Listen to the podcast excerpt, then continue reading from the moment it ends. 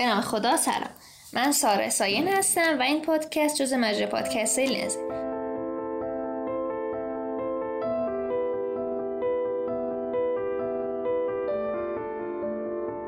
لنز یه پادکستیه که ما توش یه سری کتابای مربوط به پزشکی رو با هم می‌خونیم و چیزی که نویسنده می‌خواد برسونه و خلاصی اون رو براتون میگیم. توی این قسمت فصل هشتم با عنوان رجیستر پست فور از کتاب This is going to hurt رو با هم میشنویم. نویسنده این کتاب آقای آدام کیه و این کتاب به طور کلی در مورد خاطرات خود نویسنده که پزشکم هست سالهای 2004 تا 2010 و پسی بلندی این رشته و خاطراتش میگه. اگه برید نگاه کنید امتیاز این کتاب توی گودریدس شما 41 صدومه که با وجود تخصصی بودن کتابش و این که همش در مورد جو پزشکی و محیط بیمارستان و اینجور چیزا هست خیلی بالا و خیلی خوبه. اولین کتاب نویسنده هم This is going to hurt Secret Diaries of a Junior Doctor که همین کتابیه که ما الان داریم در موردش میگیم. چاپش سال 2017 بوده و بیش از دو میلیون نسخه ازش فروخته شده. همچنین به سی زبان هم ترجمه شده. من همه اینا رو گفتم که ارزش کتاب رو نشونتون بدم که چقدر طرفدار داره و کتاب محبوبیه. از نظر مسائل پزشکی و تخصصی نویسنده توی پاورقی نکات لازم آورده و از این نظر هیچ نگرانی وجود نداره. من هم توی پادکست به نکات پاورقی و اصطلاحات خاصش اشاره می‌کنم. و همینطور اینکه روی جلد این کتاب نوشته شده که کتابیه که هم باش میخندین و هم گریه می‌کنید. و واقعا هم اینطوره. زبان کتاب به طور کلی فرمت و تم تنزی داره ولی خاطره غم انگیزی که شاید آدم باشون گریه کنم دیده میشه.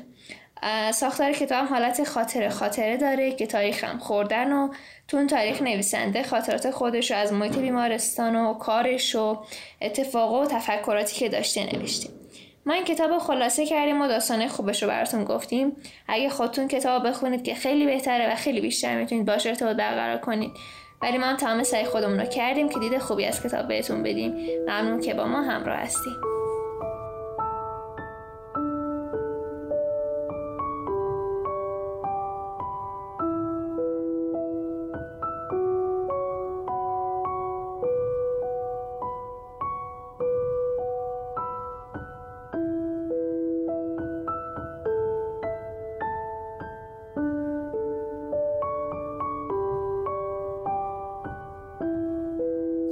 از کارم نیاز داریم بگیم که ایشون یه پزشک عادیه که تنها خاطرات خودش رو گفته. خیلی جا هم از دست مریضاش و فضای بیمارستان و فشار کاری نقور می‌زنه. منظور این که این انتظار نداشته باشید که با یه پزشک خیلی اخلاق مدار و خیلی حرفه‌ای مواجه باشیم. نویسنده خیلی جا هم اشتباهات زیادی داشته ولی همین دید واقعی به قضیه و صداقت نویسنده کتابو جالب کرده. امیدوارم که ازش خوشتون بیاد. خب صدای حرف هست مثل بقیه توضیحاتی در مورد شرایط و اوضاع اون زمان خودش میگه بعد خاطره رو شروع می‌کنه که الان قرار بگیم. در طول این سالا به عنوان پزشک هر که می‌رفتم با این مواجه می‌شدم که یکی میماد ازم می‌پرسید که ببخشید من فلان مشکل رو دارم بعد کار کنم؟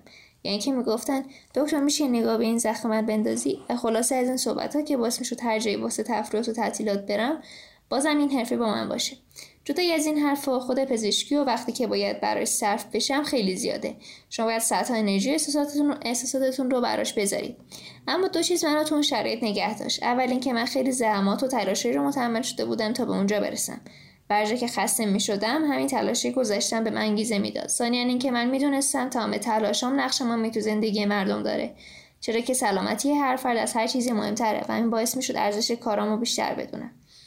شما ممکنه که یه ساعت دیرتر به خونه بیاین اما تو همون یه ساعت یه مادری رو از مرگ نجات دادین. ممکنه که آخر وقت باشه و چل نفر مونده باشن که ویزیتشون نکردین شاید این خسته کننده به نظر برسه. اما نشون میده که اون چل نفر واسه سلامتی خودشون و بچهشون به شما اعتماد کردن. حتی واسه قسمتی از شغلم که ازش متنفر بودم می‌دونستم که هر تصمیم من می‌تونه کیفیت زندگی یه نفر رو خیلی بهتر کنه. شما ممکنه که ساعتها نسبت به شغل و سرنوشت خودتون غور بزنین حتی اگه خودتون بیمار باشین و سلامتی نداشته باشین از همین بیمارا مراقبت کنین. حالا من باید همین روحی خودم و همین حرفای قشنگ رو حفظ می‌کردم چون قرار بود که برای دانش آموزای مدرسهمون به عنوان یه پزشک سخنرانی کنم و در مورد حرفمون بگم. ببخشید وسط اینجا من اینو هم اضافه کنم که گویا اون روز مرسشون جشنواره گذاشته بوده و از افراد با شغلای مختلف دعوت کرده بوده که بیان و در مورد شغلشون بگن. اون جشنواره هم حالت morning sitting داشته که میزا به قول معروف غرفای مختلفی رو واسه شغل مشاغل مختلف گذاشته بودن که دانش آموزا بیان و باشون آشنا بشن. اینجا نویسنده میگه که من اومدم خیلی ساده نشستم در صورتی که دیدم میزای بغلی کلی خودکارهای تبلیغاتی جاسویچی شیرینی شکلات اینجور چیزا گذاشته بودن تا بچه ها رو به خودشون جذب کنن. واسه همینم اکثریت به سمت اون غرفا می‌رفتن. منم وقتی دیدم مشاغل دیگه از این چیزا آوردن خیلی بهم برخورد. انگار که اونا واسه جذب بچه‌ها به حرفشون تقلب کرده باشن. و جالبه اینجا میگه که من هم موقع به خودم فکر کردم که خب من چه کاری دستم برمیومد که مثلا بیارم اینجا تا بچه جذب کنم. مثلا واسهشون استاتوسکوپ و بازی می تا جذب بشن. خلاصه تو این فکرها بود حالا میریم ادامه داستان. ولی اون روز دانش آموزایی که من صحبت کردن اکثرا خیلی باهوش و فعال بودن. من مطمئنم که اگه اونا بخوان همشون می‌تونن وارد دانشکده پزشکی بشن. ولی من هم بهشون واقعیت و خوبی و بدیهای این رشته رو بدون هیچ پیش گفتم تا اونا با چشم باز وارد بشن. بهشون گفتم که کم بهتون حقوق میدن از نظر جسمی و روانی آسیب می‌بینین ممکنه بهتون بی احترامی کنن. اما هیچ شغلی بهتر از پزشکی تو دنیا وجود نداره. چون این حس خوب رو توی رشته نمیشیدید مثل وقتی که ما زوجای نابارور رو درمان می‌کردیم و به دنیا آمدن بچهشون چقدر امیدوار می‌شدن. بعضی از مشاغلی که تو غرفای دیگه بودن علنا کارشون پول رو بردن بود. اما اینا اون حس رو تجربه نمی‌کردن. اینکه شما یک زندگی رو نجات دادین حتی اون فقط دونستن اینکه شما یک اختلاف ایجاد کردین براتون کافیه. هر چقدر که دیر و خسته برسین خونه اما این حس خوب دارین که شما یک نقش مفید توی دنیا دارید بازی می‌کنید. خلاصه این بود از توضیحات من در مورد حرفه پزشکی. امیدوارم که اثر خوبی روی دانش آموزا گذاشته باشه این بود از خاطره و داستان کلی که گفته. خب از الان میریم سراغ خاطرات روزای مختلف. سه شنبه 9 فوریه 2010 یکی امروز وقت داشتم مادر بچه رو بعد از زایمان معاینه می‌کردم ماما به اون خانم گفت که می‌خواد به بچهش ویتامین کا تزریق کنه. بیمارم در حالی که ما رو مثل کلاهبرداران نگاه می‌کرد گفت که اجازه تزریق واکسن کار رو ویتامین کار رو بچهش نمیده. چون که واکسن ها باعث آرتروز میشن. ماما هم کم نیورد و توضیح داد که ویتامین کا اصلا واکسن نیست و اینکه ویتامین کا واسه سلامتی بچهش خیلی مفیده واسه انعقاد خون بچه نیازه و در ضمن باعث آرتروز هم نمیشه. من همون لحظه فکر می‌کردم که شاید این خانم جایی اوتیسم رو شنیده و به جاش اشتباه میگه که واکسن ها باعث آرتروز میشن. یعنی اوتیسم و آرتروز رو اشتباه گرفته ویتامین هم با واکسن اشتباه گرفته. گرچه هیچ واکسنی هم باعث اوتیسم هم نمیشه. اینم بازی شایعیه. بالاخره ما هر کاری کردیم مادر راضی نشده بچهش ویتامین کا بزنیم. مادرم در حالی که داشت می‌رفت ما می‌گفت که نه من هرگز سلامت بچه ما در, در خطر نمی‌ذارم و اجازه نمیدم که شما چیزی بهش تزریق کنید خاطر بعدی برای پنجشنبه 25 فوریه 2010 تو این داستان میگه که اینا توی مارستانشون مثل بقیه بیمارستان ها یک سنگ خطر استراری دارن. که در مواقع خطر مثل بقیه از اون بخش رو واسه کمک صدا می‌زنه. حالا من بقیه داستان رو از زبان نویسنده میگم. امروز زنگ خطر ما صدا کرد و من و همکاران به سمت راه رو رفتیم تا بفهمیم کدوم اتاق مشکل خورده. بعد گویا اینطوریه که هر اتاق مشکل داشته باشه علاوه بر زنگ زدن یه چراغ قرمزی هم جلو درش روشن میشه و اولین کسی که اونجا برسه دکمه رو باید بزنه تا اون صدای بوغ زنگ خطر قطع بشه. خلاصه اینا خیلی میگردن تا اون اتاق پیدا کنن. ادامه داستان رو باز دوباره از زبان نویسنده میگه. ما وقتی که چراغ قرمز رو پیدا نکردیم تصمیم گرفتیم که همه اتاقا رو بگردیم تک تک اتاق یارا رو گشتیم. همینطور به نظر نمی‌رسید که کسی تو اتاق عملا مشکلی داشته باشه. ما بازم با دقت زیادی همه اتاقا حتی توالت ها اتاقای بیهوشی و خیلی جای دیگر رو هم تصمیم گرفتیم بگردیم اونجا از هم جدا شدیم و جای کور بخش هم گشتیم. مثل این فیلم های پلیسی که آدم مختلف گروه ها از هم جدا میشن تا جای مختلف رو بگردن. به معنای واقعی کلمه به نظر می رسید که آژیر اشتباه بود. اما خب از اونجایی که صدای آژیر خیلی بالا و قابل شنیدن بود و از طرفی کارکنان وظیفه داشتن به سمت این صدا برن و مشکل رو هر چیز سریعتر حل کنن ما هم نمی‌تونستیم کنار بکشیم و بگیم که این صدای آژیر علکیه خلاصه ما دلیل اون صدا رو پیدا نکردیم هر چقدر که گشتیم. و اونم اون آژیرم همینطور در حال زنگ زدن بود. مثل صدای رادیویی که شوره حمله رو با آژیر خبر میده. ما به مهندسی زنگ زدیم تا بیاد یه نگاهی به این سیستم بیاندازه. اونم گفت که سر شروع و فردا یکی دیگر رو میاره تا اون آژیر رو درست کنه. ما هم تا اون موقع دو تا گزینه داشتیم. یکی اینکه اون صدای گوش خراش مداوم و گوش بدیم و یکی دیگه اینکه این سیستم رو واسه همه اتاق از کار بندازیم. ما هم که مونده بودیم چیکار کنیم به مسئول بخش زنگ زدیم تا بیاد.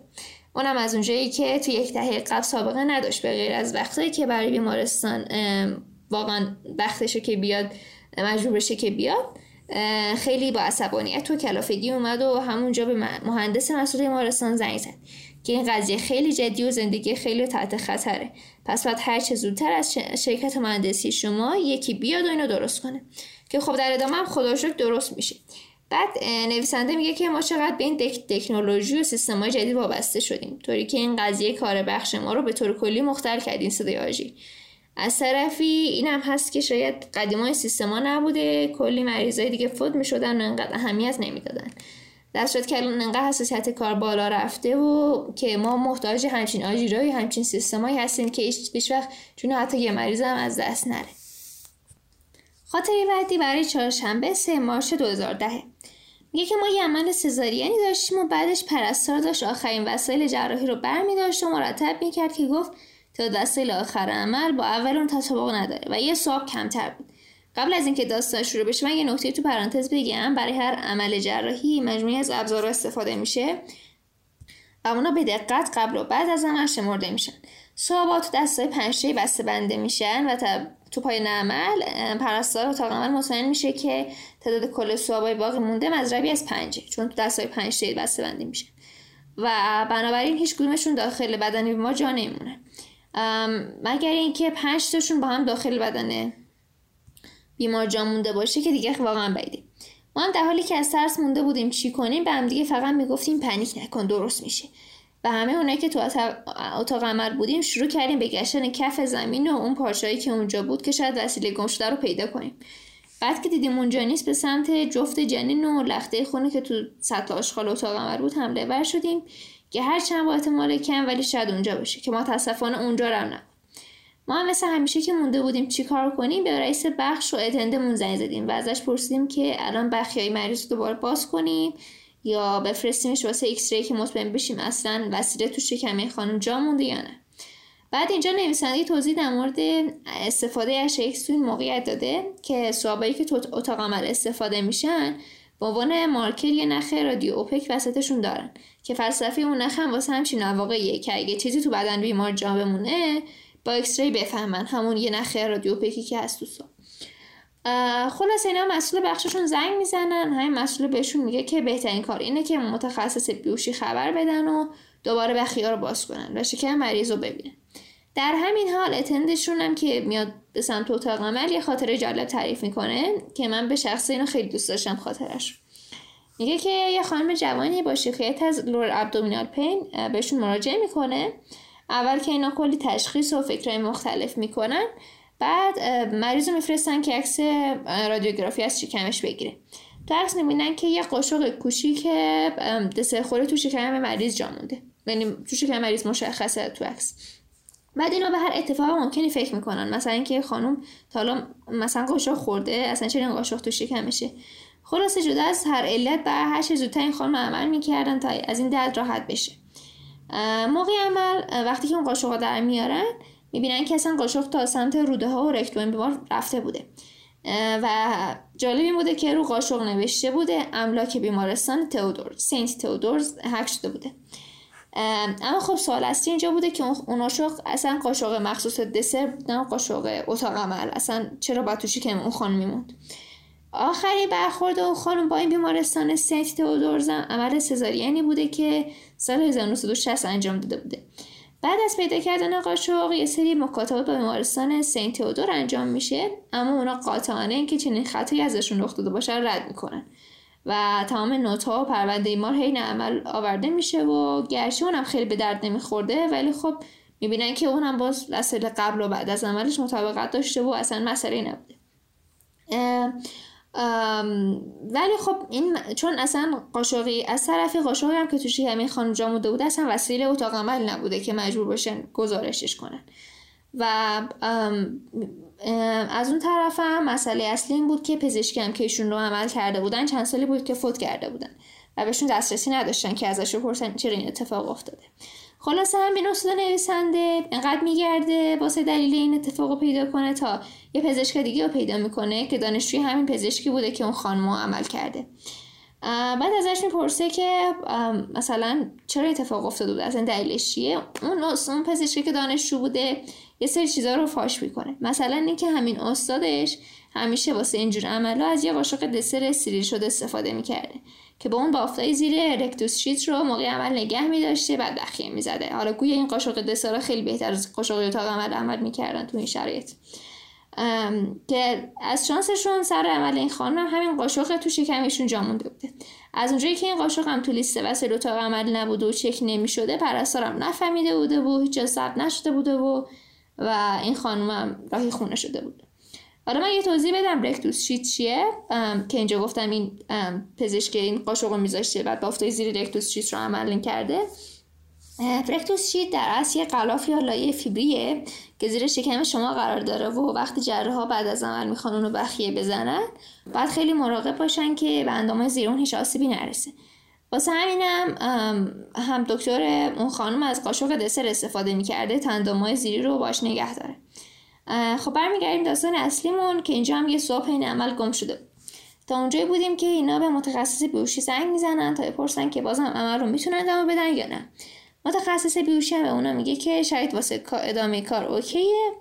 تا اینا میان دوباره شکم مریض رو باز کنن ماما خیلی سریع و نفس نفسانان به اتاق عمل میاد و میگه که سواب پیدا شده و عمل رو متوقف کنن. در از اون سواب پیش بچه مونده بود و دستش مونده بود و خلاصه دیگه اینا یه نفس راحتی می‌کشن و که دیگه مجبور نمیشن دوباره شکم مریض رو باز کنن.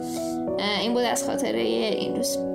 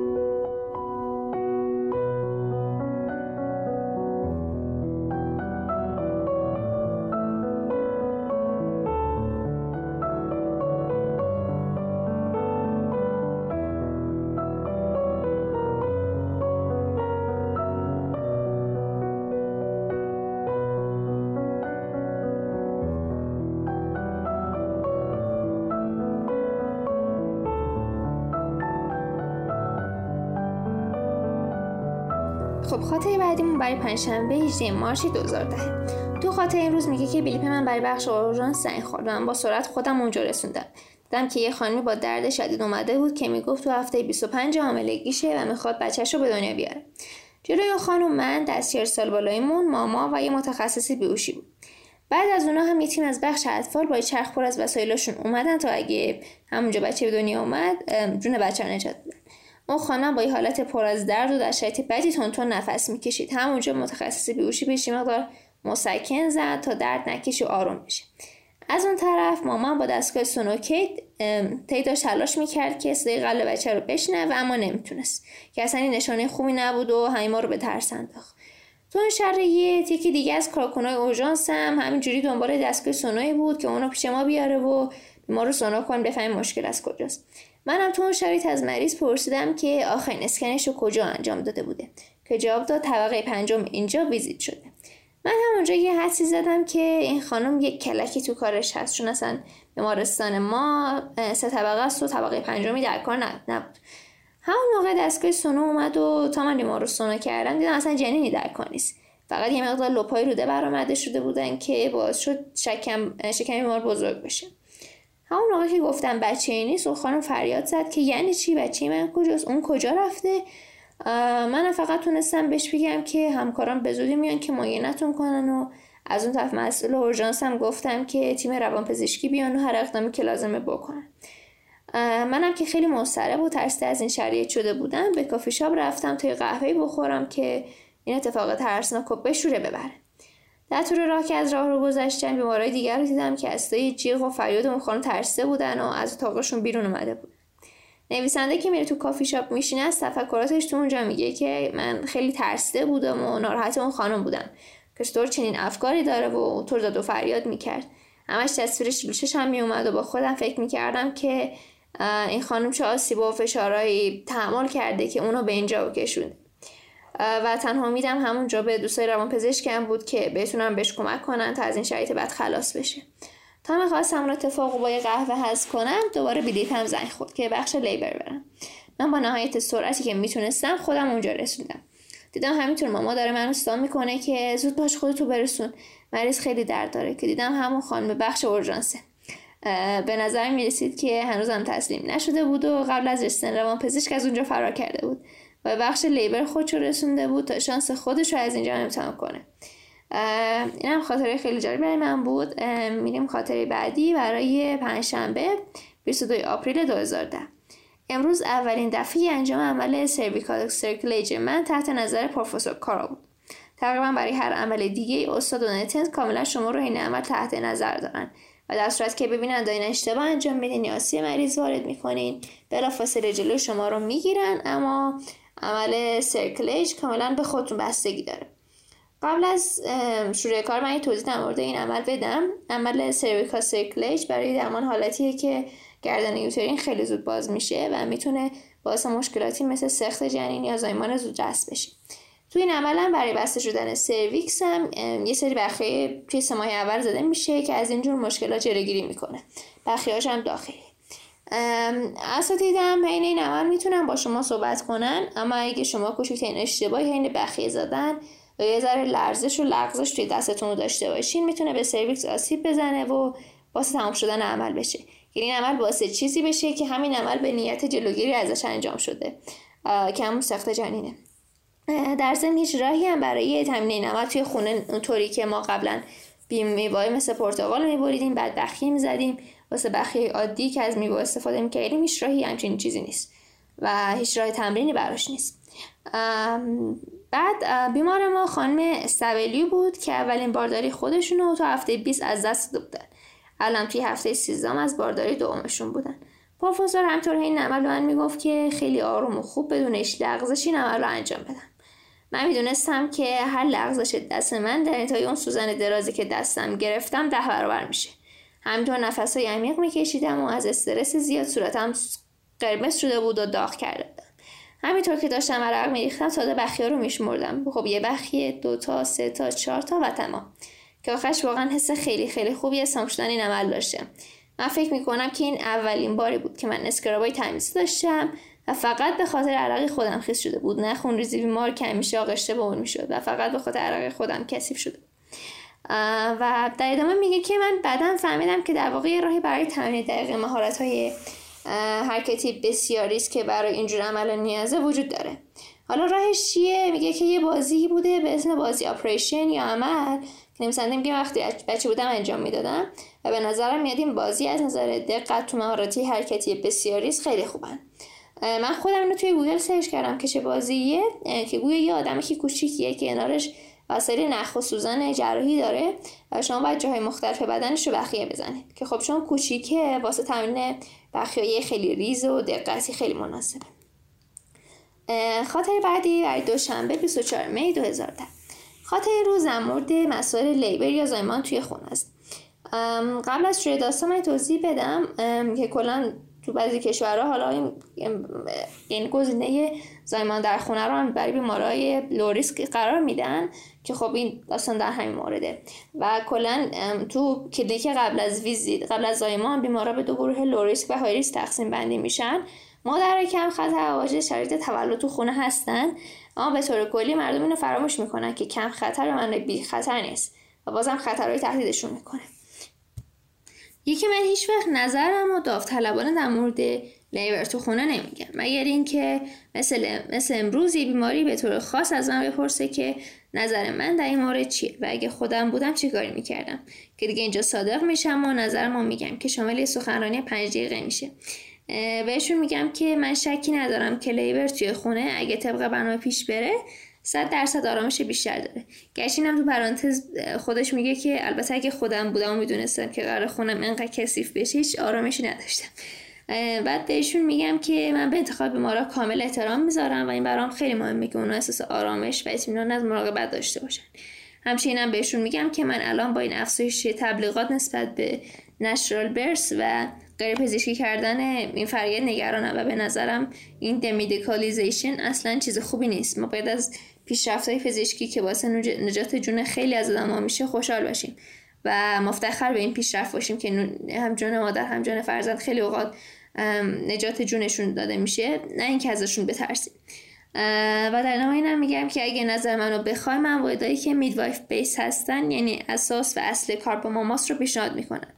که هم آرامشش بیشتره هم می‌تونید لیبر راحتی داشته باشید و اینکه تیم پزشکی و متخصصین در نزدیکی شما هستن و اگه مشکلی پیش اومد خیلی راحت می‌تونن رسیدگی کنن.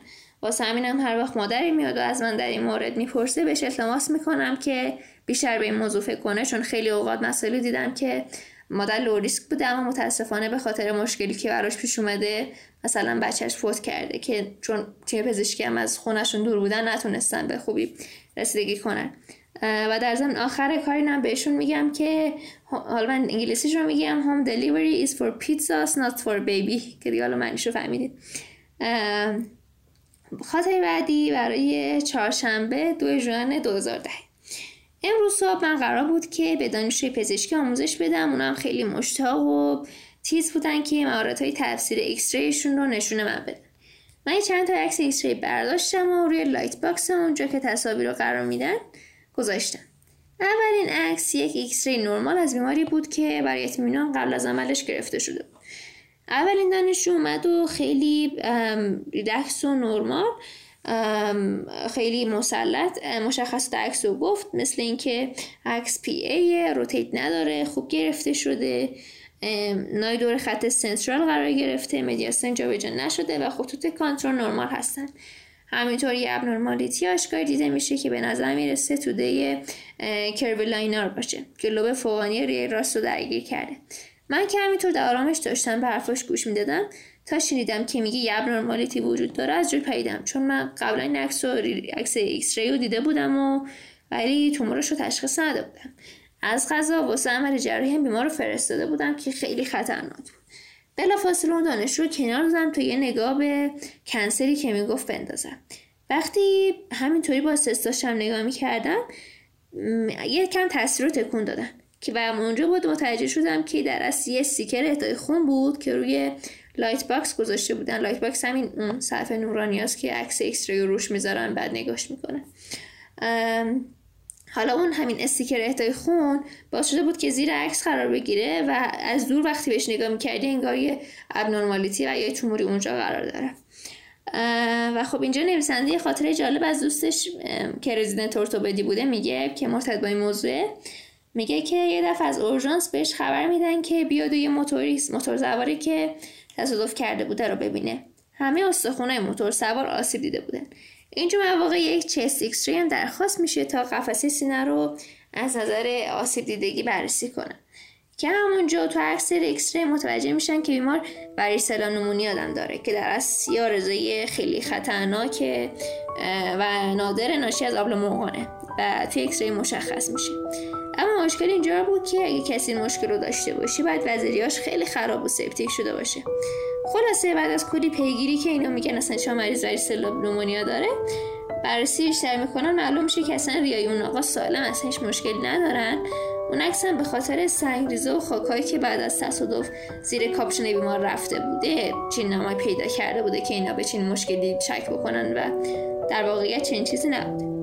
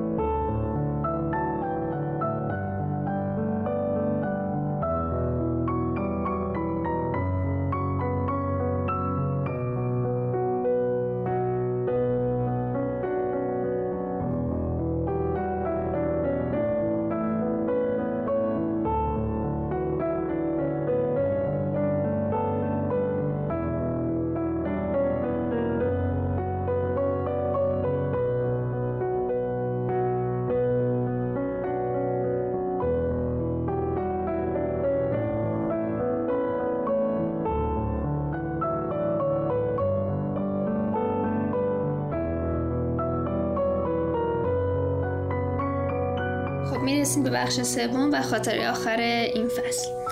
شنبه 5 ژوئن 2010 این روزا شرایط من اینطوریه که یهویی از خواب بیدار میشم و نمی‌دونم که کجا هستم یا اینکه باید چی کار کنم.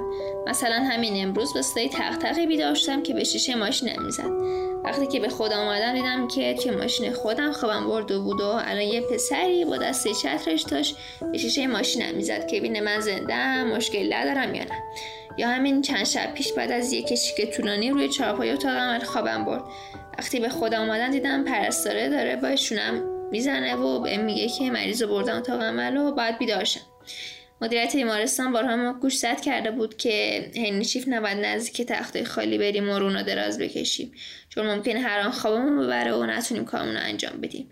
اما بیشتر از هر چیزی دوست دارم ازشون بپرسم که اگه خودشون یا همسرشون بودن دوست داشتن که یه عمل جراحی انجام بدن که پزشکشون چه دقیقه قبلش خوابیده و سرحاله یا اینکه تا همین ثانیه قبل از عمل سرپا بیدار بوده و اینقدر خسته بودن احساس سورالیه مثل بازی کامپیوتری که اونجا هستی اما در اصل اونجا نیستی.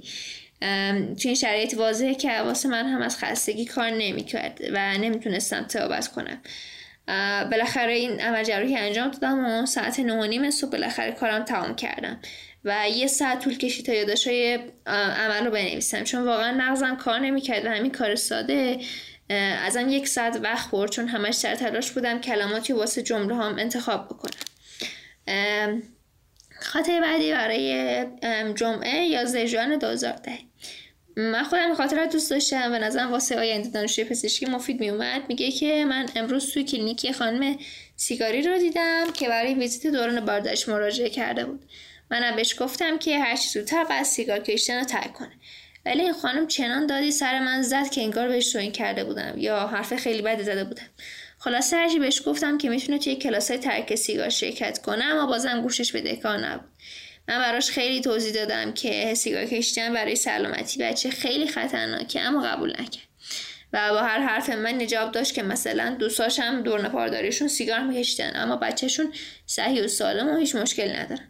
منم حسابی خسته بودم و دوست داشتم هر چی زودتر برم خونه. ساعت شیش نیم شب بود و کلینیک از یه ساعت قبل بسته شده بود. همینطور از همچین از ایشون تا آخرین بیمار من تعداد زیادی افرادی مونده بودن و منم وقت زیادی نداشتم که برای خانم بذارم.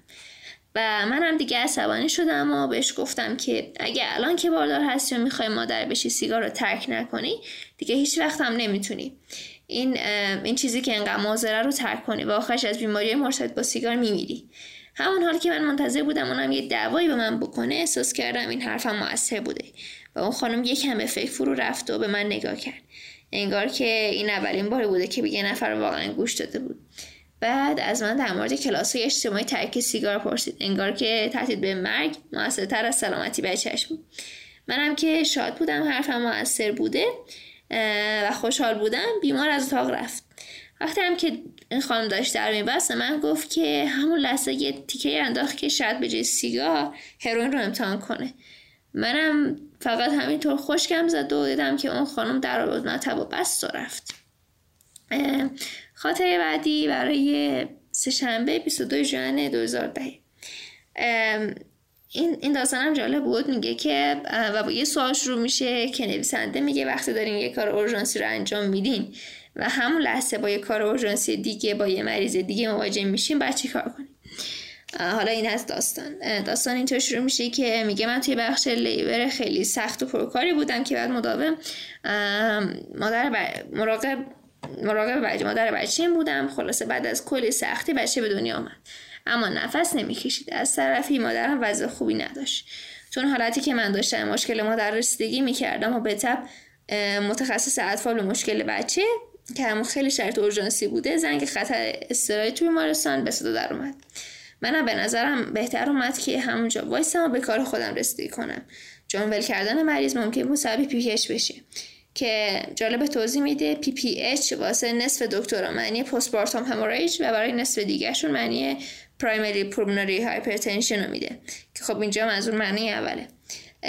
از طرف دیگه منم یه مقدار شک برم داشت و با خودم. گفتم شاید اون موقعیت دیگه از شرایط الان اورژانسی تر باشه و حضور من بتونه کمک کننده باشه. و خب به نظر نمیاد که منم اگه بیمار رو ول کنم به مامای بخش بسپارم یا آسیب دائم جبران ناپذیر مادر وارد بشه درسته که روز روشنه اما خب کی گفته که بقیه همکارام سرشون خلوت و می‌تونن برن؟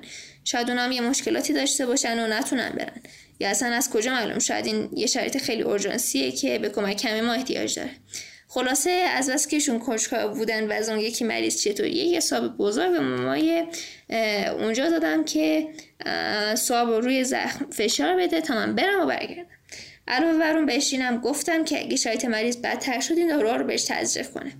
خلاصه من اتاقی که زنگ خطر زده بود و پیدا کردم و با امید زیادی وارد اونجا شدم.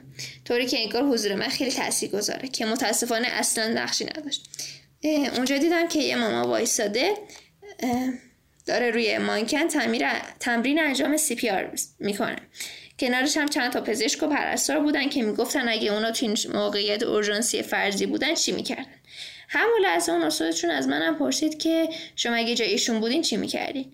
منم که تو اون وضعیت خیلی عصبانی بودم با لحن بعدی گفتم که اول همه ممکن از روی تخت پرت می‌کردم روی زمین و این مسخره بازی تمام می‌کردم واسه همینم زنگی خطر رو زده بودن که شاید خیلی واقعی به نظر برسه و مثلا بقیه پزشکا بیان و خیلی و شبیه سازی کردن.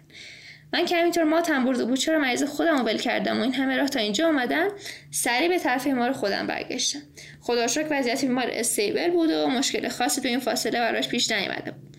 بعد چند ساعت مسئول بخش با ناراحتی سراغ من اومد و ازم خواست که هر چه زودتر به خاطر توهین به مامایی که داشت تمرین CPR می‌کرد عذرخواهی کنم. این عذرخواهی هم باید به صورت یه فرم کتبی و رسمی با امضا باشه و این ناراحتیم تو موقعیت که شدن مریض خودم بود رو هم ذکر می‌کردم. فردای اون روز یه ایمیل به همه ما در مورد اهمیت تمرین باری تو بیمارستان و ارسال شد که گفته بود قبل اینجور تمرین ها اتاقای دیگه و اورژانس حتما چک بشه. و به کسی که درگیر کار اورژانسیه گفته بشه که این فقط تمرینه و نیازی نیست که اونم مثلا اهمیت بده و بیاد اون اتاق.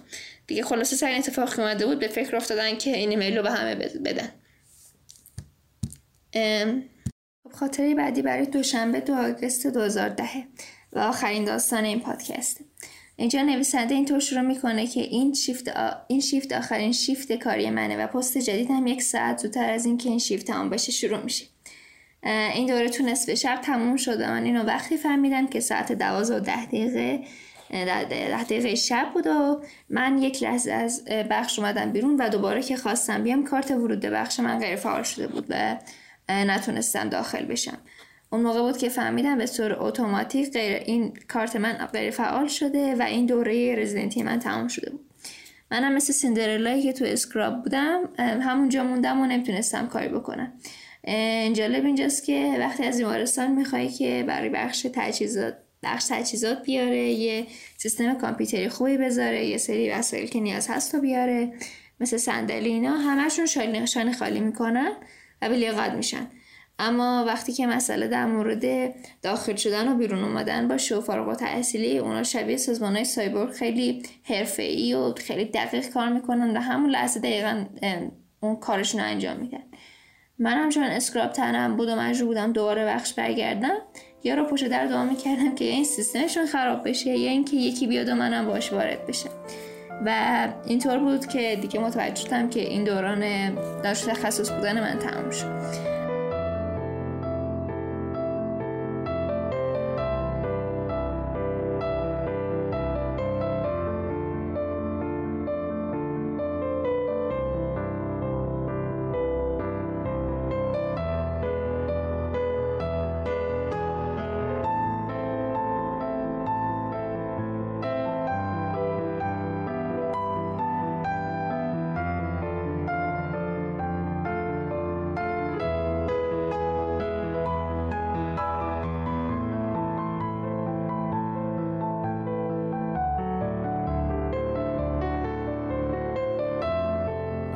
یکی از اپیزودهای پادکست لنز بود مربوط فصل هشتم از کتاب This is going to hurt. امیدوارم که لذت برده باشید. اگه انتقاد یا پیشنهادی دارید یا می‌خواید با همون همکاری کنید به همون بگین. پادکست لنز کاری از مدیکیشنه که از اصلیش رو بچه وردی 97 پزشکی تهران تشکیل میدن. با امید گسترش فرهنگ مطالعه. خدا حافظ